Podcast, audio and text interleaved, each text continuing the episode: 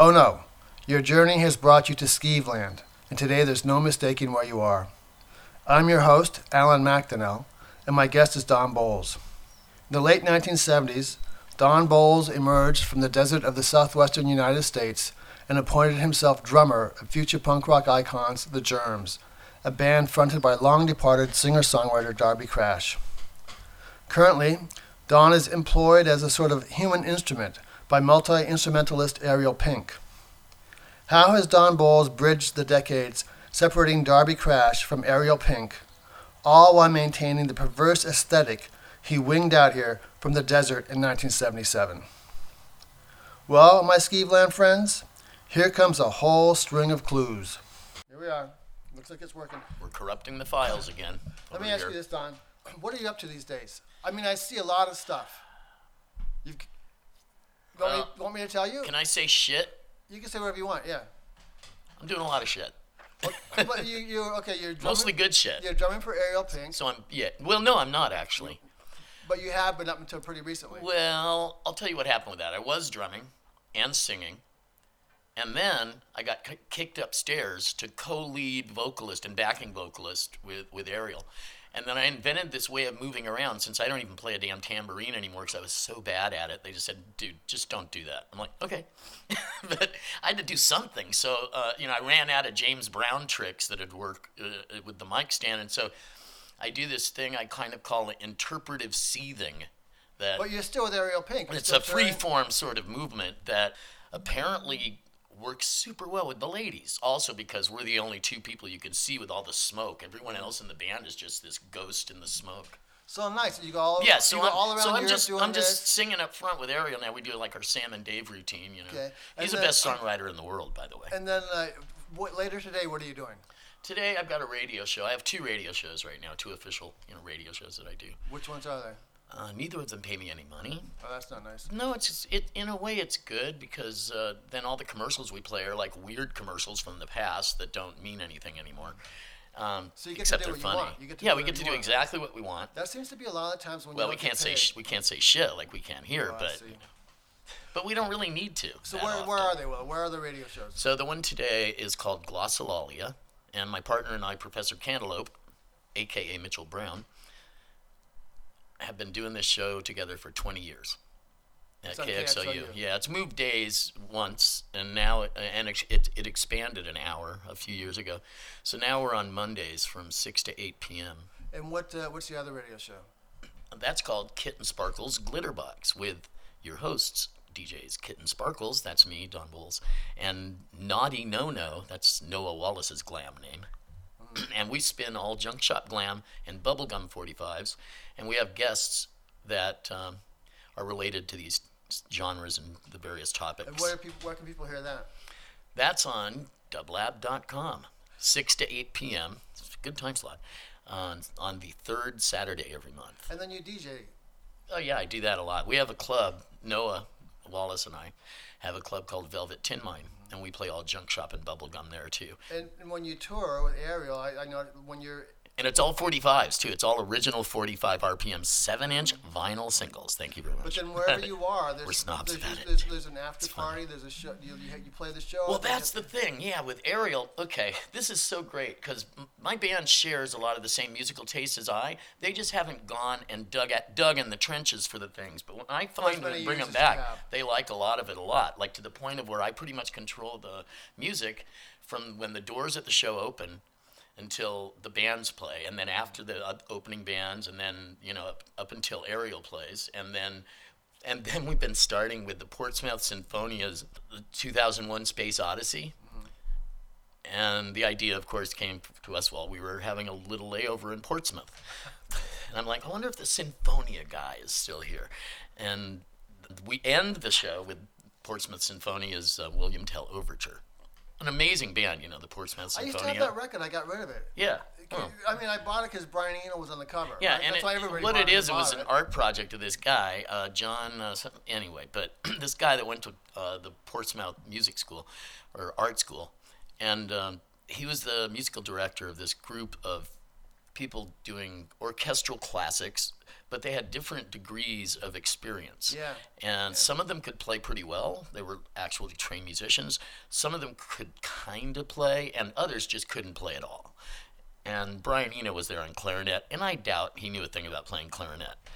But But he would look great on the cover. he did. He really did. You have to kind of really zoom in yeah, there. Yeah, he's in there. The whole crowd. There's like oh, look like a- 25 people. There's like 25 people there. It'll look like a Warhol screen print when Yeah, you know, like yeah. like if you zoom in enough But to see I, it in space. I also, I'm sure that's how they got the deal, and that's how the record sold. Of course, was on there. but it was hilarious too. And so, but those pieces of music seem to work super well for the set. And the shows have been going. I, I can't So you're even. one- you're one of the I have no idea why it's so great, but it's so great. So you're one of the hardest working men in, L- in LA showbiz. Well, yeah, I, it's if it was that hard, I wouldn't do it. You know, I, I like to take the path of least resistance, the most, the off, the most I can. You know. Now when you first came to LA, uh, I, the first time I remember seeing you is on the steps of the interior of the Elks Lodge, I believe it was. There was some kind of maybe it was a Masque benefit or something. You saw me the first day I moved here. Yes, and you had your hair was like shaved out, like kind of like mine is now. I think I met everybody. well, you had, but you That you, day. you weren't by yourself, right? You were Yeah. you were with like three other guys from from. No, I was I was by myself, or Rob Graves might have been with me. I think maybe because I remember. I don't think anybody else was with me though. But I remember in like uh, Unless right it was away. Posh Boy trying to talk me into joining F Word. I think it must have been Rob Graves because right away your ni- your nicknames became the Cactus Heads. Yeah, So it was a collective, the Cactus Heads. just anyone from Phoenix got called a cactus Yeah. head. But how? So how? What was your initial reception, and then how did you move through? Well, the initial reception was pretty interesting because, as you may have recalled from the lore of our people, I called Darby and Pat at one point after hearing the forming single, which David Wiley's friend, or David Wiley had brought back from uh, L.A. on a record foraging run, which we had to do all the time because you couldn't get these records in Phoenix. Even if you knew people at the record stores who would try to order them, they didn't know where to get them and this and that. And it's like you had to go to L.A. to get this stuff. So he brought back a copy of Forming, and I listened to it. And I'm like, this isn't really what I would think of as punk, but maybe I'm just wrong. This is crazy, you know. And what it sounded like to me was more like the stuff that came out in England just after that, called the DIY stuff. That was like like Danny and the Dressmakers, you know, and and um, This is like 19, late 1976, probably early 1977. yeah. Well, and, and- but that's see that stuff wouldn't come out until like. But- Six years forming, later, the DIY forming. stuff, but Right, right. forming, it was insane. It's like the vocals were on one channel with a bunch of echo on them because somebody didn't know how to work the tape recorder correctly, and they put the sound on sound function on. Like me. And the and yeah, probably like most people, but you know, it's it, back then it was odd for someone that was recording your band to not be able to run the tape machine. People had pretty much figured out tape technology, but not high school weirdos like Pat and Darby. So yeah, the sound on sound was accidentally left on. they Then the music's in the other channel, like all the music, and then so you cut. It's like the Beatles. Some of their some of their So they records. knew you were coming out. Yeah, and so so I I thought it was the best slash worst thing I'd ever heard. Of course, the B side, which was recorded on a cassette at the Roxy from the Up in Smoke set, you know, filming. Uh, the germs didn't. They got cut out of it because they were too real in Yeah, punk rock. yeah. So They that was on the B side, and it just was this noise and sludge guitar, and it was insane. It was like throbbing gristle, you know. And then glass was breaking over it. It was total chaos and anarchy. People were screaming. It, it sounded worse than anything ever, and it was so good. So I called these guys up because Debbie Dubb, who was friends with David Wiley, had their numbers, Darby and Pat. I called both of them up, and I'm like, hey. Um, my name's Don Bolles, and I heard you guys are having trouble keeping a drummer. You know, Nicky Beat can't do it, and your other guys, your other guys can't do it. I don't even know what happened to him. Yeah. Uh, heard some bad rumors. No, but I think that was the first. The, I think the first time I saw him, Cliffhanger was. I but when that day when. I when I met you, Nicky Beat was playing drums with Mm-hmm. him, and um, but that's sort of what was going on when I talked to him too, because this is only a couple weeks before, so there was a lot of good small talk, and then I was asking him what bands they liked. I'm like, well, you, so you guys are, are you guys into Faust and like Neu! and you know the Subway Sect and and uh, Metal Urbain, you know? And they're like, well, no, I don't know about those things. How about Roxy music? They're okay. Eno, oh yeah, he's okay. He was in Roxy music. Okay, um, th- we like Bowie and Yes, huh? Really? Yeah, well, and I thought they were. was Bowie. I thought they were kidding me. You know, I thought they'd be into Stockhausen and into like weird LAFMS stuff, but you know, they hated all the hippie art noise as they called it. Yeah. It's it's just hilarious. But yeah, but Yeah, the guitar player was really. I can't remember his name right now, but he really loved Yes. oh Pat, yeah, Yeah, he could play any Yes. yes lick, no Yeah. problem. Just like Yeah. you know. And then So Darby, he loved he loved Bowie so much. Do you remember the cigarette butt? Yeah, of course. He loved Bowie so much, and he also loved. Before that, he liked oldies because his sister dated cholo guys and lowriders. Yeah.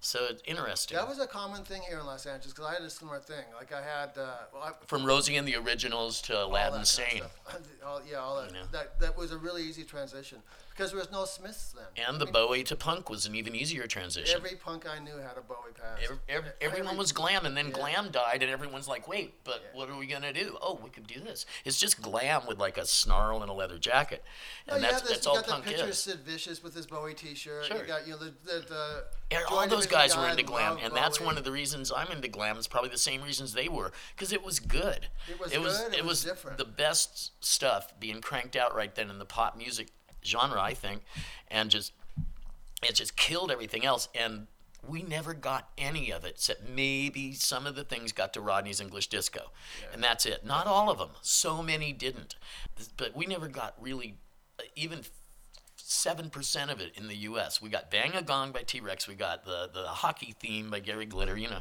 and and uh, uh, Fox on the Run and. Maybe something by. Mud, a little bit And no, we didn't get any mud here. Well, I got some mud. Well, you did, but did not. But you know, actually, you were I, got it, I, I probably got it 40 years later. It- it- you know, I have some mud now. Right. Well, that's well, everyone is mud now, but, Yeah. but nobody knew about it like 20 years ago. You know, and, it- And then except a very it was, few A lot of people. it was dismissed. Like Sweet was thought of as a bubblegum pop band. Of course, they were so overqualified. It's ridiculous. One of the best bands to ever band. Yeah.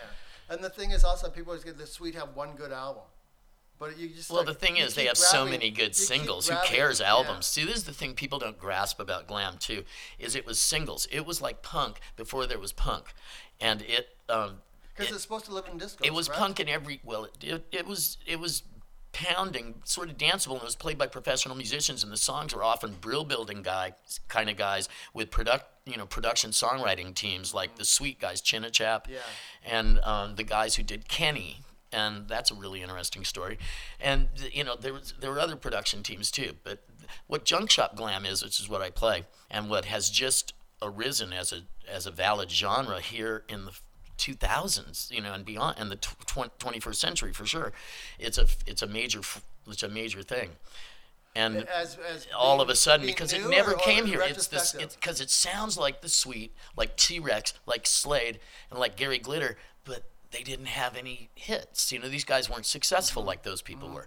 Uh, and Bowie, who you couldn't imitate Bowie, he was imitating everything else. he was- he was there was no Bowie. You know, he was so invisible, you couldn't imitate him. Yeah, you had to imitate one of those big other big four. Yeah.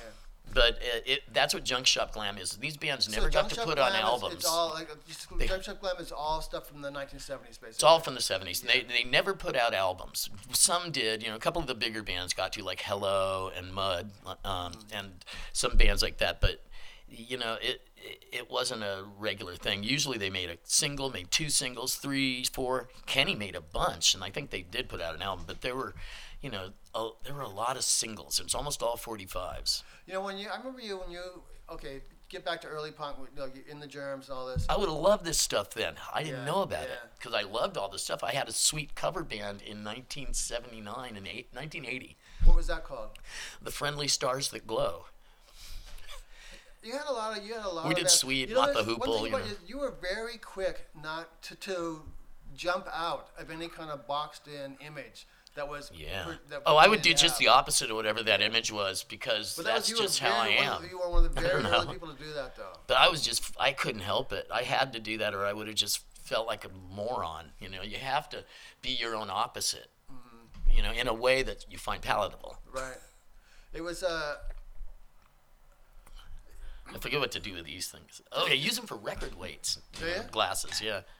Yeah, I lost my record weight in London. I lost my cartridges and my laptop in Vienna. I lost my record trolley, which I desperately need in Israel. Oh my God. I guess, you know, I was going to ask you something else about the germs. Oh yeah, please. Uh, Oh yeah, so oh, how, we you would go know, back okay. on the day we met again. Yeah. Okay, okay. So I told those guys I was coming out they go, and joining their band, and, they, um, and I just started playing drums, so I was going to be out there soon. And So they're like, "Yeah, informed- okay, you- whatever." You informed them you were going to I told each individually, and Darby kept me on the phone for like two and a half hours. So did Pat for like an hour and a half. And but I kept him on the phone more. Darby kept me on the phone, just telling me stories about people I didn't know doing really unspeakable things and that were hilarious. I didn't even know these people. I didn't know who Black Randy was. I didn't know Rick, who Rick Wilder was. I didn't know why it was funny that Black Randy was giving Rick Wilder head outside the uh, Franklin Towers. You know, I, I didn't know why that was funny, but it, Darby told it and made it super funny. he was like you know, I gotta say, that guy was the smartest dude ever. Even though he he tried to come off as being kind of shy and dumb. Yeah, no, he was know. a great, a big loss. Yeah, He was it- he was an amazingly smart person. It's like you miss Also those. very sensitive. and but Black mean, Randy too. Black Randy was Randy another have been amazingly even, smart Randy person. may have been smarter. Like Randy, he was just older. Yeah, yeah, maybe th- more. I don't think he was smarter. He was I think he was older. yeah. I don't think. I don't think I've met anyone Well, just as Randy- intuitively smart as as Darby. Randy had out Puts Manson to shame. Randy had outsmarted more people in his, you know, in the years that he'd been like working various places, angles, like working angles. Randy Yes. had worked far more angles than Darby. Darby Well, didn't really work that many angles. Darby had issues that Randy didn't have. Yeah. Randy had issues that too. I'm sure Darby yeah. didn't have. but But Randy was not as sensitive. As, as there's a Venn Darby. diagram in there somewhere. Randy issues, good- Darby yeah, issues, and then the combination of both, which is you know, darndy. But they were kind of like the two like like leading minds of that whole. They were. Fucking They were the they they were the poles yeah. of that thing. Yeah. You know, they were kind of opposite in a way, but they were super smart. And then after Darby and John Lennon were, you know, uh, were dead, uh, that very week, like, uh, the, like a few days later, maybe two, everyone went to the Starwood to see Black Randy, and it was Darby's death was fresh. He had just killed himself. This is like December fifth or something. It's- it's just- yeah, and, and, then the Darby was, died the on December third, I yeah, think. the- no, the, Darby died on December fourth. I Yeah, and the show was. January 30th. Because they, they, they Okay, wanted, January Yeah, because they, they wanted it to be a New Year's Eve show, and they missed the fucking date. Oh no. Okay, and so and so you were there then. Yeah. Black Randy. No, first David Brown is there at a grand piano with a blue spotlight, playing the introduction to Imagine. Yeah. then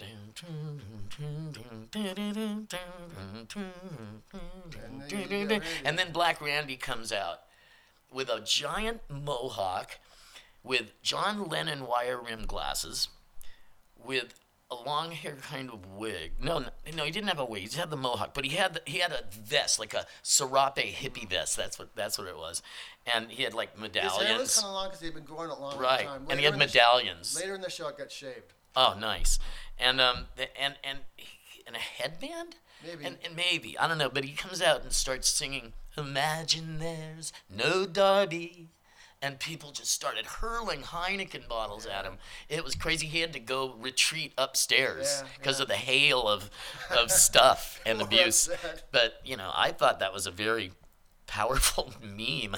What he did, it was kinda like- amazing that he even Yeah. he could he he was an, a unique individual. Well, like we were talking about this whole thing where he refused to be set in the box. He was a little older than us, maybe, but not that much. He Like was a little. but maybe two years. He was and like guess two Gaza ye- age almost. Yeah, and I think two or three years really mattered at that point. Yeah, it did.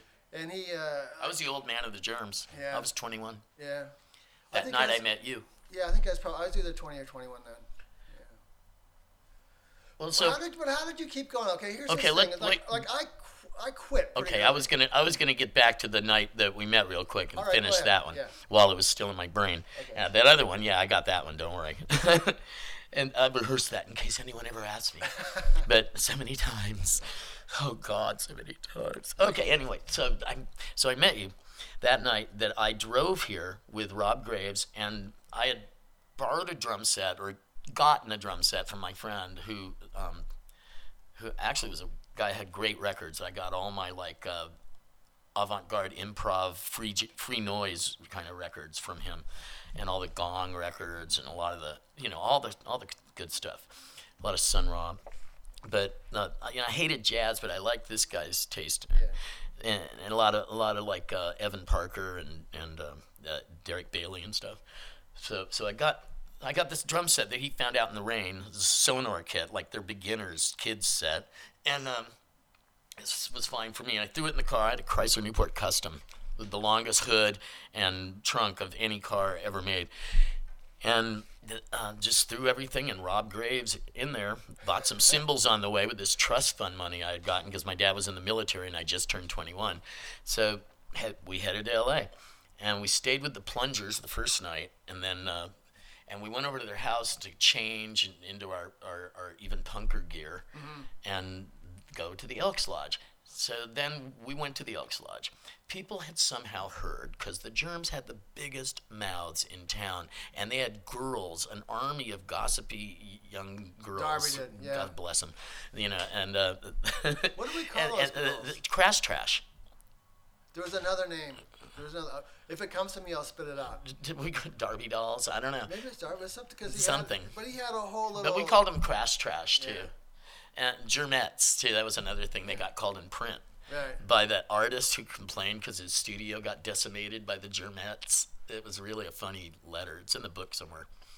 But yeah, so so I showed up, and everyone knew it was me. I don't know how they knew. But They knew I was the drummer guy who came from Phoenix to join the Germs. Mm-hmm. And they were just like aghast at the idea that somebody would do that. You know, Bring nobody would do that. They thought the germs were terrible. I mean, uniformly. They loved the germs, some of them, but they just thought they were awful and had no prospects of success. And, you know, maybe they were right. But uh, they cornered me in the elevator. Posh Boy and Craig Lee and Dim Wanker. And I think somebody else. But Craig it- Lee was sort of. Craig Lee was trying to get me into the bags. He tried to get me to join the bags. As soon as Posh Boy got out of the elevator, he was on me to join the bags, not F word or the germs. And then, you know, these people would, would tell me, you gotta not, don't join the germs. They don't have any management or label interest. You know, n- n- no, you know, they're terrible. They have No, nobody manners. likes them. They're just bad. They're not going anywhere. You know, they were just a joke band. Like, I'm sorry, guys, but I'm not interested in your band with label interest or management or whatever it is because I, I'm just here to join the Germs. And I'm sorry to burst your bubble, but I'm not just like gonna join your band. Even though I did end up playing with the Skulls before I played with the Germs because the Germs were taking so long to try me out and do Right, anything with me. I was present at the Lexicon Devil recording though, and I was part of the band then. Did you play on that? Nope.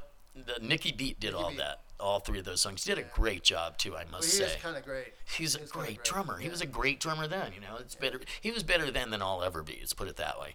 And it's like eh, that guy was untouchable on drums. Him and You know, Chuck Biscuits, I no, remember, untouchable. I remember reading this thing somewhere. Different, but maybe in the in that Germs book, but it, it somehow it said that you and then maybe Pat, like you created this little drum. Bass, Oh yeah, me and Pat. bass. Yeah, it's true. created this little what is it, like a And other people say Nicky thing? did, but But Nicky says it was you. yeah, it was. But it, but basically, 'Cause it's- I played and- different and it's the basis for hardcore. It's the Yeah. basis for hardcore punk. I know. I'm sorry, everyone. I'm so sorry. I didn't mean to start that. I didn't came out of know. Now talk about the, okay. It was just how I played. I was. Bo- I'm, I'm not bad. I was born that way. Here's something that interests me. The whole, I mean, all this interests me. You the- know why it was like that? No. because I didn't do the forbidden beat, which hardcore people did. That's what I don't understand. It's like Christians now compared to Christ then. You know, it's like what? You know, these evangelical like NRA, you know, weirdos. But but anyway, it's it's like what I did was I tried to bring like I was no good. I could barely play the drums. I had no idea what I was doing, but I had a lot of energy, and the guys I listened to were gods. Like I mm-hmm. listened to Guy Evans from Van der Graaf Generator, and the the McDonald guy from King Crimson, mm-hmm. and Bill Bruford too. Even though his snare was Travis Barker gay, you know. But it, you know, I listen to all these guys. I listen to Phil Collins, who was great, by the way, Yeah. as a drummer, Yeah. and he did a mean Peter Gabriel impersonation on that Trick of the Tail album Once too. while, yeah. It was insane. I'm like, really? That's not Peter Gabriel? Whoa. But once the germs start going, okay, you're in the germs. They're going. Yeah, About a year later. I finally get in that, get auditioned for the germs in the Masque bathroom in that famous scene from my book, which you can get from what's left of Feral House. That's a great book. Thank I you. feel that that You were in it. I know. I feel like and I. You helped it be great. But I think that uh, there's two essential books on LA punk. That book, and then the book I wrote. I mean, I don't know. I mean, this is a very egotistical thing to say, but it's a segue into the next That book was really good, and, and you know what? I almost wish you hadn't have written that genius book, Prisoner of X, because it is about maybe less than half as funny.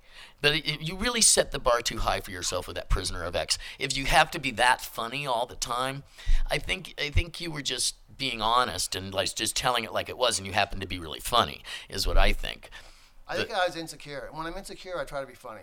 And so then with the Well, it worked. Maybe I was I, I had more security, so I, I didn't. It was so funny. Thank you. It's very nice of you to say so. Now listen. Okay. It was one of the funniest books ever, and, and everyone I know that's read it uh, is is uh, in agreement. You know, I've gotten some good feedback on that book from people that I. Really I like the other one. Don't don't don't get me wrong. I like the other one fine. The punk one, you say. Yeah, but if you'd never if you'd never written that other book, I would think that was the greatest thing ever. But you know, you wrote that other book that, and that's even it's even funnier. The Prisoner of X. I mean, you know, of course, I like the subject matter of the, the other one because it, it includes me. Yeah. But um, you know, and I, I like me. Okay, it's my job here as this node. It's part of this weird organism. How did you? Okay, here's the thing I'm trying to get at: the germs. Okay, a year later, a year later, like the whole audience has completely changed. The whole, you know, it's a, it's a, it's the girls are all gone from up front. Pubic hair appeared. Yeah, the whole thing has changed. Uh, how did you morph? How did you manage to like stay? Because because I just left. I grew my hair people- long. A lot of people just left. I grew my hair long. Is that all? I wore striped shirts. I, I emulated the, the Who and Velvet Underground looks, and um, a- and did that consciously. And then I dressed in drag as much as I possibly could because hey, you know, I could. I was young and Did you dress cute. in drag as you were playing with the germs, like during that kind of hardcore period? Oh no, the germs was a specific thing. I wasn't gonna do ungerms things with the Yeah, germs. I mean, the only thing I did that was less than germy was play uh, Faust beats from Faust albums in between songs while Pat would try to fix his pedals, which was three minutes between every one and a half minute song. Thank God it was like that too, because I was asthmatic. I couldn't have done a germ set if we didn't have those three minute breaks. I couldn't have done one germ set. I would have died. But is it, because I, there's all this stuff about the germs. There's all this stuff about how um, like Darby had to hide that he was gay because the crowd because the That is weird, and you know shifted. we didn't understand it. Like we would joke with him about it, and, and it, would, like I used, I always carried a copy of the hanky color code with me just so I'd know, you know. and we used to we used to ask Darby, "Hey, what color hanky are you wearing today?" Well, you know, and stuff. And because we knew about it, we didn't care. we thought it was funny. Our manager was a pedophile, Well, for really? fuck's sake. Who was that? Uncle Bruce. Oh, I didn't know him. No, good. But, you uh, were too old for him. I was too old. Yeah, no. I was too old for everybody there. No, I was But too old for him too. We were friends. Like, that, but, like uh, that's like I, I, you weren't at the Masque that much because you were Yeah, you up I- was already the Masque. I was benefit. at I was I was at the Masque after the Masque benefit, Yeah. but I was at the Masque a few times before that. In well, I fact, remember, but it was I met the naughty women outside the Masque, and they all remember it, although I, I kind of don't. But, but I'm sure it's true. But the spectrum that was there, there was no need to hide being No. gay. There was. The, I like- mean, like- people. I'm not going to mention their names, but you know, they were active male Hollywood Boulevard hustlers that were a big part of the because, scene. Because that was only 40 And yards parts away. parts of bands I played with, not the yeah. germs. But but- because the primary hustling spot. But Darby did go for those guys sometimes. He liked the young skateboard Yeah, guys. and the Gold Cup was like 40 Well, he loved Donnie Rose. Apparently, Donnie Rose was exceedingly hung. I seen a photo, so I. I It's I own so weird, and yeah, that's how you know you got an original first pressing Yeah, of yeah, that book, you know, or first print. Gosh, I, I think in record terms, how But embarrassing. that was just such a fucked up thing that it became something where you Well, you know, heroin also makes you makes you um, it eventually makes you serious, especially when coupled with hard alcohol. I tried to stay away from hard alcohol, although we drank it sometimes. You know, we were, you know, social drinkers, Dinah Cancer and Cutler and I, but Cutler and I would drink lots of beer and do lots of acid Yeah. and smoke lots of weed. Yeah. You know, and that was our thing. Who uh, who who do you miss the most about who's gone? Like who dropped? I Rob don't know. I miss Rob. I miss Mikey Borens. I miss Johnny Precious. You know, that guy's one of the first to drop. I even miss David Wiley a little. I wish he wouldn't have fucked up and become a junkie secretly and stole everyone's records. Yeah. And Randy. Oh, my hands so and course Residence Darby. records. Yeah, of course, Darby and Randy. You know, Yeah. geez, of course. You know, uh, I don't know how you could not miss Darby. He he was as close to a Jesus Hitler uh, kind of uh, uh, person as we're ever gonna get. Well, And the- uh, he was he was amazing. He was like a not a cult leader per se, but definitely uh, someone worthy of a cult. He was someone who had not even started. Yeah. He really had not even started. Yeah, he screwed up. He did he did heroin, hung out with Amber, which is a big mistake. That do wonders for your self esteem, I'm sure. And, and he was rejected by Rob Henley, who was his like uh, post Donnie love. And both of those guys, he had to kind of coerce a little bit. It's sad, but you know they were straight guys basically. And uh, they, but they gave it up for Darby because he was, you know, he's cool. Rik L Rik, we don't know if he gave it up or not, but but we know that, that Another Darby really tried and talked about the Greeks and the Romans to him and stuff. but you know what? I don't say this to slander Darby. It's like Jesus, what have I done? You know, It's- I mean, I'm I'm you know, I've done gayer stuff than him, and I'm not even that gay. You know, it's like who cares? Well, I you don't know, think I don't care about all that stuff. We're just like these meat computers with no fuck, fucking reason to be here, and we're lucky we get to even sense things and enjoy shit. You know Yeah. let alone like have it be meaningful in some way. I mean, come on, that's a little too much to ask. You gotta, you gotta come up with meanings for this shit. It's just stupid. We're apes for fuck's sake. We're, you know, we're, we're actually literally chimpanzees. People don't like even look at things. They'll Wikipedia, the, you know, they'll Google themselves, you know, but they won't Google the fact that they're chimpanzees, and they, and they don't get it. And it's true, The- we are. We, tech- we're- we want to be gone- like yeah, the- space chimps, you know, and like groove to Neu records and and and and and, uh, and, and uh, zone out to Dream Machines while reading, you know, like Third Mind Burroughs Gysin cut ups. But you know, um, that but we're still apes. And that, my monkey friends, is how we will end today's Skeevland. This edition of Skeevland is, is presented with encouragement and assistance from Rare Bird Books. If you want to know more about the Skeeve or Alan McDonnell or Rare Bird Books, go to theskeeve.com and rarebirdbooks.com. Thanks again to Tyson Cornell and Julie Callahan and Jessica S. Skeevland. It's not the worst place you could be.